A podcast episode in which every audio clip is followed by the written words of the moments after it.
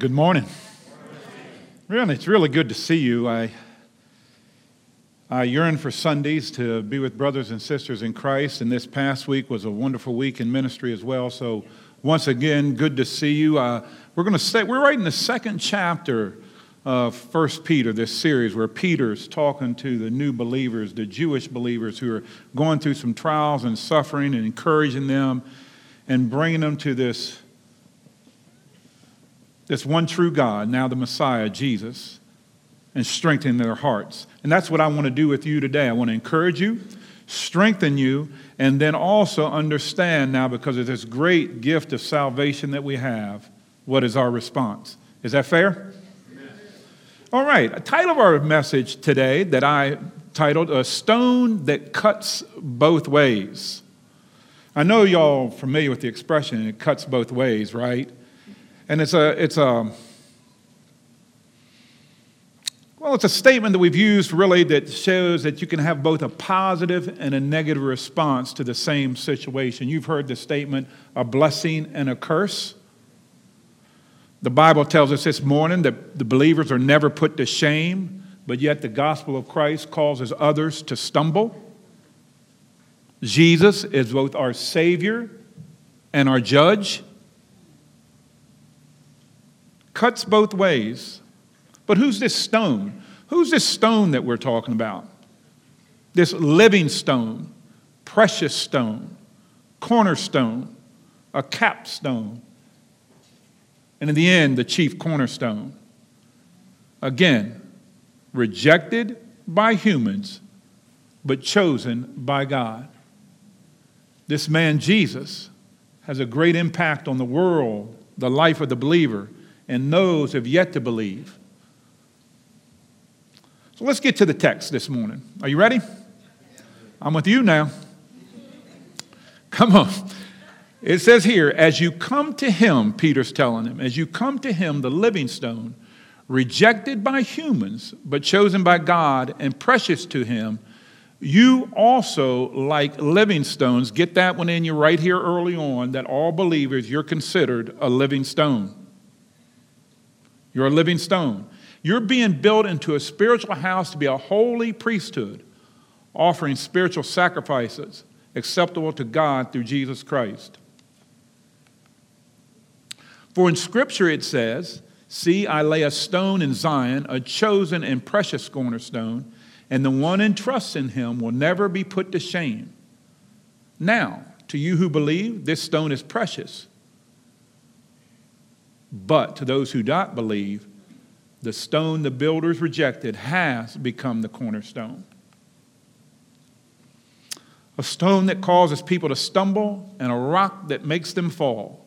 They stumble because they disobey the message, which is also what they were destined for. But, that great conjunction, but you, you believer, you are a chosen people, a royal priesthood, a holy nation, God's special possession, that you may declare the praises of him who called you out of darkness into his wonderful light. Mm, that's a good one right there. Once you were not a people, but now you are the people of God. I'm speaking to everyone. Come on, most of you in here, you are now the people of God. Once you had not received mercy, but now you have received mercy. So, dear friends, I urge you as foreigners and exiles, he's telling them to abstain from sinful desires which wage war against your soul. Live such good lives among the pagans that though they accuse you of doing wrong, they may see your good deeds and glorify God on the day he visits us. Man, this is a stone, a stone that's invincible and eternal. It's like an everlasting duration, something like the hard rocks that you've seen that's been laid in stone in, all across in America and the world. It's a foundation on which we are built. And the eternal stone, living stone, is eternal himself. Cuts both ways, though. See, God and men see this man Jesus in different ways. Chosen by God, precious, yet rejected by many.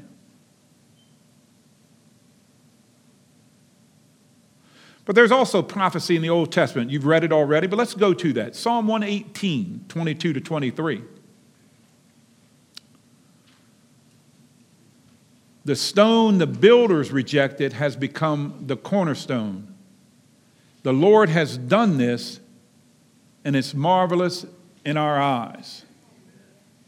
The one that God prophesied brought forward as the Messiah, Jesus, for to be the Savior of the world, in particular his chosen people, the Jewish nation, they refused him as the Messiah. They denied him in the presence of Pilate. Yet, to this day, he's the headstone, the cornerstone of the church. He's the chief cornerstone, our capstone. He's not only the one that uh, diagrams the outline of the church, but also at the head at the top that seals it. Everything the church does is designed to lean toward Christ. Everything. He's our all in all. And it says it's wonderful in our eyes. They, though the Jewish nation was looking for a Messiah, they didn't like what they saw, so they rejected it. Many believers, or many, not believers yet, people seeking, look towards Jesus, possibly toward religion, and they don't quite like what they see. Pride is a funny thing, isn't it? What's in it for me is a funny thing. They don't like the Jesus they see, and they stumble all over it. I remember when I stumbled all over him. Now let's move to Isaiah 28 16. So, this is what the sovereign Lord says See, I lay a stone in Zion, a tested stone, a precious cornerstone for a sure foundation. The one who relies on it will never be stricken with panic.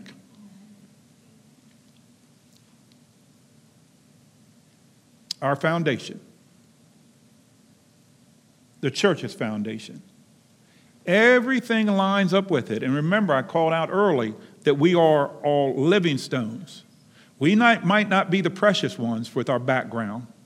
We might be, have the straight edges we might not be the one that has no fissures or cracks, but we are the living stones that line up on the walls of the durable church that God's called out to get his mission. You are, believer, the living stone of God's church.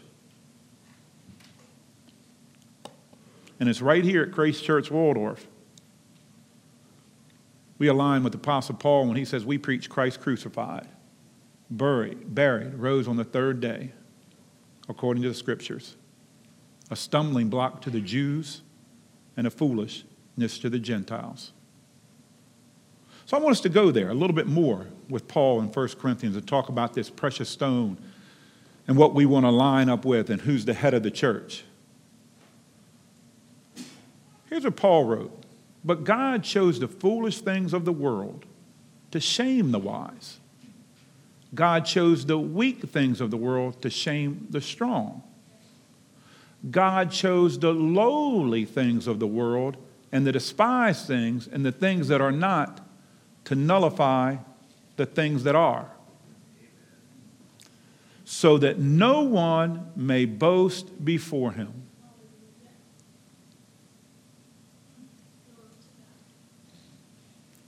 It is because of him that you are in Christ Jesus. Nothing we can do who has become for us wisdom from God that is our righteousness, holiness, and redemption. Therefore, as it is written, let the one who boasts boast in the Lord. He is our cornerstone, our chief cornerstone. He's the one that we rely on. He's the one that set it out, put it on plain for us, never to fall. For 2,000 years, the church has stood and now it's up to us to make it endure, make sure it endures. And we have a new generation to come along that we have to teach, that we have to train to grow in Christ. To understand how great a salvation we have. But I also want to stay in the New Testament. I'm going to tell you a story about Jesus told. You don't want to go with me with the parable? Parable of the tenant. Parable of the tenant not parable of the talent. There isn't much talent up here, I'm going to tell you that. So let's, let's talk about the parable of the tenant. The landowner planted a vineyard. He had a wall, watchtower, and a wine press. He, he wanted to move away, and when he did, he rented it out to some tenants. Now it's about harvest time, in which when you initial wine press is going to take up to about five years. Now it's time to harvest. So he sent his servants to the tenants to collect his fruit. Well, what did the tenants do? Hmm.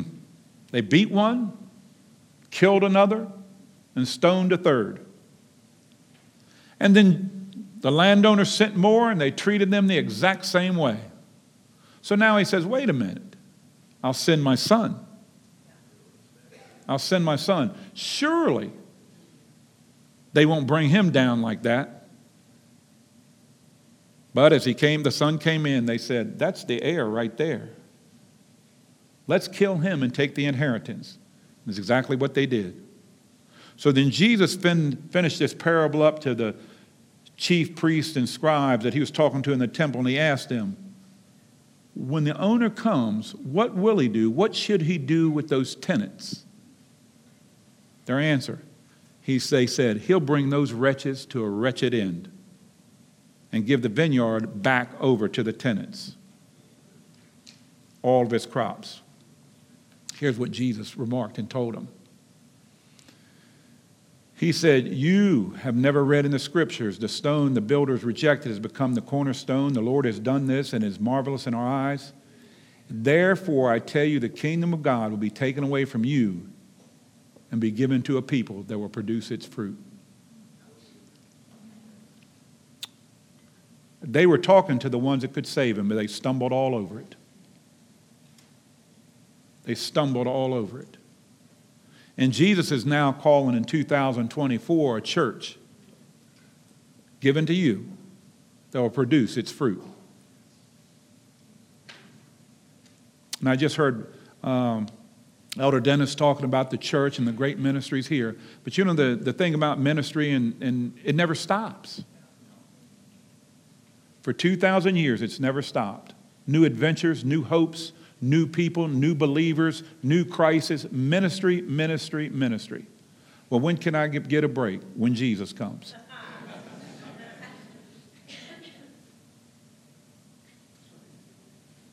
when Jesus comes.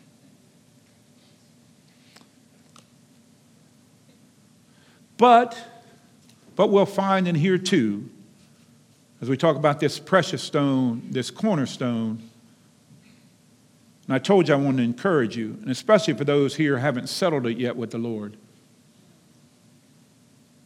that there's still hope. There's hope. So, for just a minute, watch this video with me. Watch the screen. See what it's telling us.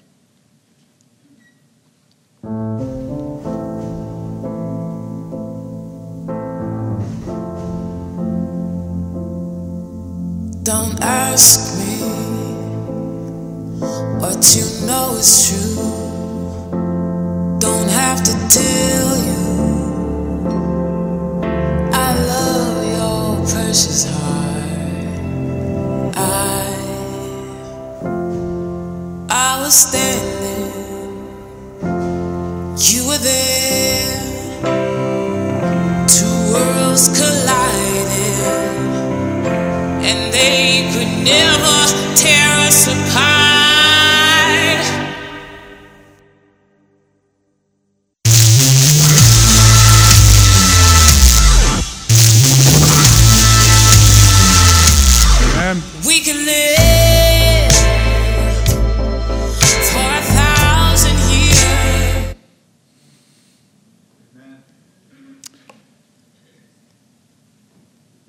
2,000 years ago, when Jesus was talking to scribes and uh, chief priests, it was pride. It doesn't always have to be immorality, illicit behavior, or anything like that that keeps us from stumbling over God.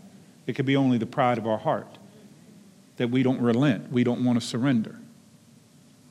But even there, the greatness about what you saw in that video, Jesus, God, is long suffering. A man, a woman could be in their sin, but he'll wait for you. He's dependent maybe on some of us to be the vehicle that changes, that speaks the word of God in truth, this marvelous truth. You are that living stone, you know. He's called us to do that. And look right here with me. And I am reminded of that video what it's saying that, yeah, you might have been like that. You might have been there. You might have been full of pride. You might have had some sins that you didn't want to let go. But now, but, but, but you are a chosen people now, church. A royal priesthood, a holy nation, God's special possession, that you may declare the praises of Him who called you out of darkness into this wonderful light. Once you were not a people, but now you are the people of God. And once you had not received mercy, but now you have received mercy.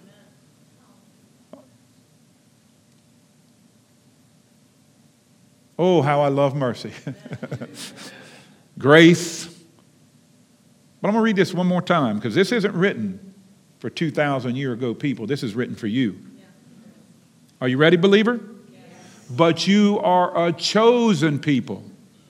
You are a royal priesthood. You're a holy nation. God's very special possession. How does that make you feel on a Sunday? That you, in turn, may declare the praises of Him who called you out of darkness into this wonderful light. Once. I remember when I wasn't a people, but now we are the people of God. And it's all because of His mercy, His loving kindness, His long suffering, His glory through the salvation of humanity. But to be all of this, to be all this, and to be a God's chosen people, we never receive grace and mercy without taking and making the, and Jesus Lord of all. We don't have to do anything to receive grace and mercy, but I tell you this when a grace and mercy comes to believer and the Holy Spirit indwells in the heart, lordship arises out immediately. We want to please the one who saved us. We want to please the one that's now made us a chosen people, a special possession, a holy nation, a royal priesthood. So just give me a few minutes here to talk about priests a little bit.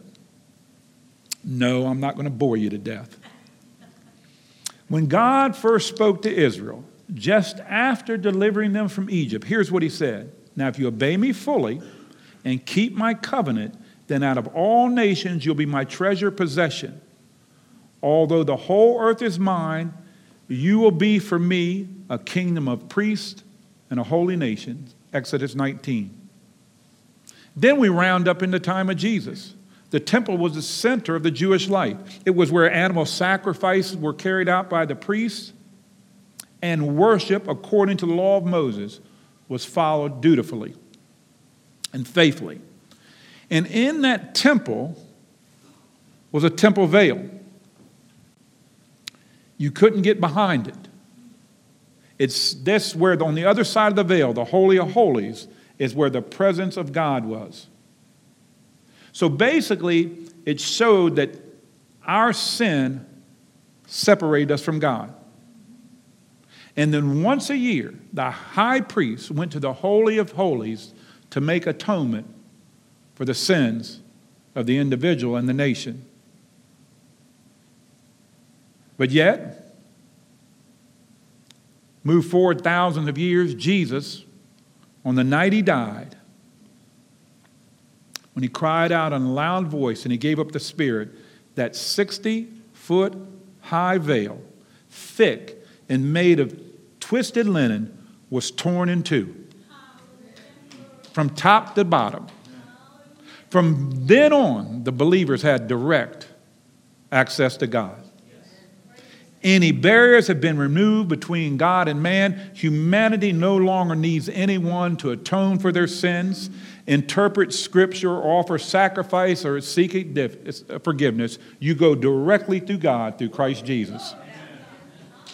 You have the power. Our sins are now atoned by the great high priest Jesus and him alone. There is no, here's what it says, 1 Timothy 2 5. There is no mediator between God and man except for the man, Christ Jesus. This great living stone, cornerstone, capstone, the chief cornerstone. He delivers us unto salvation. So, what do you think the suffering Jewish believers, what do you think that Peter was writing to them that they were going to do with this new boldness and confidence by having direct science access? Because in Hebrews 4 it says, Now we may approach God with boldness and confidence. What do you think they were going to do with that new boldness and confidence? But the big question is what are we going to do?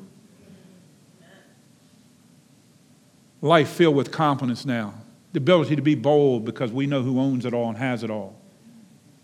And you're also empowered by the Holy Spirit.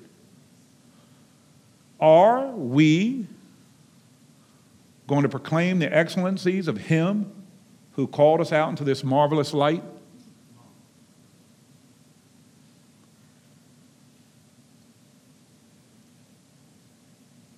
So much opportunity, so much need.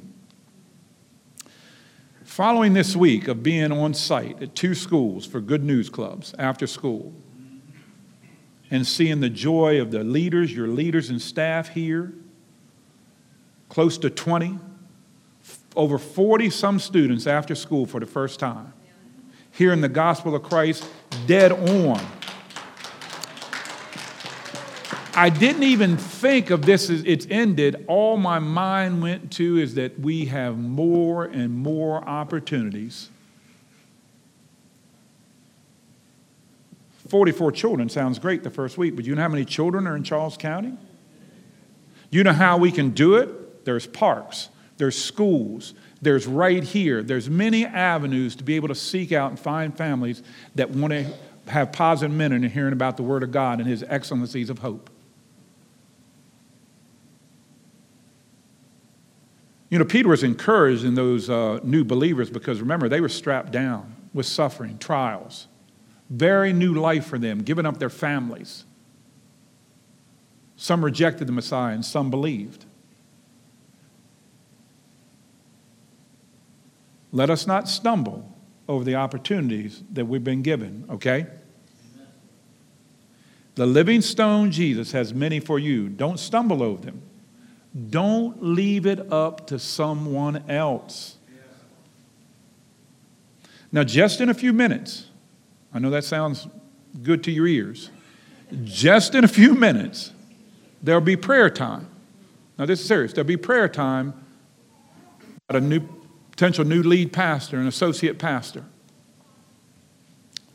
right here at this church. However, our ministry and our growth is just not dependent on a new pastor. Our ministry and growth is dependent on a new you. God changing your heart, getting you moving again, and trusting you to the salvation of those to be called out in the darkness into light. Leaving behind the idea that we attend church and then we know we have to serve somewhere, so let's go ahead and get it done. Instead of looking to opportunities where we're genuinely needed. Allowing God to use us after calling us into this marvelous light. No matter your age. No matter your age. See, because the truth of the matter, I think I might have told you this before. But we don't have to serve, we get to serve. Amen. You know, getting through, you know, First Peter is such a rich book. There are two books, two letters, two books of the Bible. And now to get a 1 Peter 2, verses 4 to 12, there's so much there. And I struggled with it. So I says, I just want us to get, if we leave here today knowing that we, have, we, we serve the chief cornerstone, the one lines everything up for the church. We worship him. He's drawn us out of darkness into light. He's made us a royal priesthood that we have direct access, and now we can speak salvation to others. What an opportunity. If there's any time an opportunity because we don't have to look anywhere. We don't have to go to Guatemala, do we? We're lost on 301. I didn't. We are in our neighborhoods. So I want to I want to give you a little colloquial story here to, to, to hammer this home. Young boy is about all oh, nine or 10 back in the 40s. He had some older brothers, and, and he drove over in the old truck one day to pick up the brothers with his dad off the farm. I mean, it was rural, rural. So just getting to go over to town was just a joy. Some of you in here, I know I remember those days just to go for, remember, remember just to go get ice cream cone. Well, we did it all. So here's this young man getting to go to town. There was the, it was the county fair, going to pick up his brothers. And he was delighted with what he saw. So he asked if he could stay, and the fair manager said, No, how old are you? He said, No, you're going to have to be 10. You're just nine years old. Found it all out. So he was disappointed. Brothers finally came, and off they went home. Now, in his mind, the fair couldn't leave him. See, it wasn't something he had to do. He could hear his brothers mumbling and grumbling, never in front of their father, because remember, this is 1940. He didn't, they didn't grumble, but they were older. So now the months came, and, and he realized, oh, it's coming fair time. He made sure his fathers and brothers promised that they would get him there.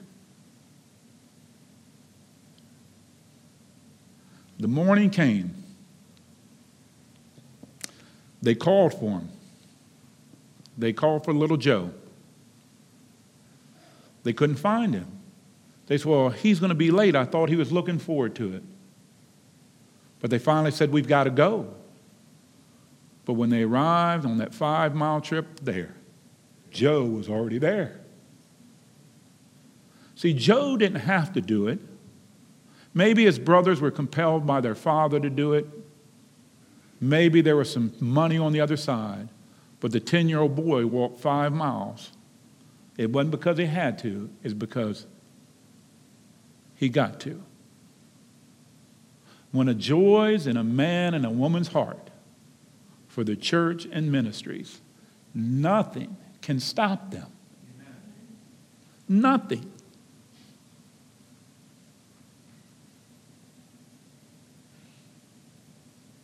Align your life with the chief cornerstone. Surrender your heart to God. chisel away at that sin or eradicate it completely, and trust in God through His Word. And the chief cornerstone to deliver men and women. I see young people across the county that I know one day are going to come into Christ because of this new initiative here. I trust you want to be a part of more because He's given us so much. In a few minutes, we'll be praying together for a new day here at Grace Church Waldorf. I invite you to be in it. All of you pray with me now.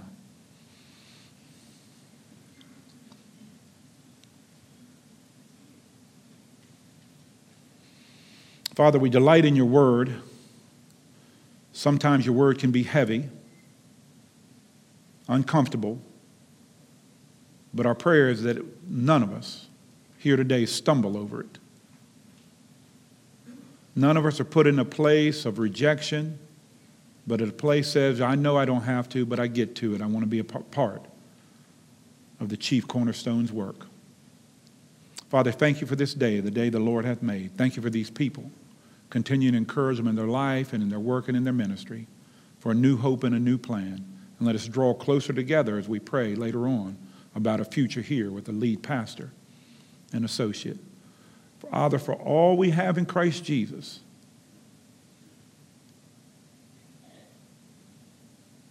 the one who gives us hope through a newfound grace and mercy. We give you thanks.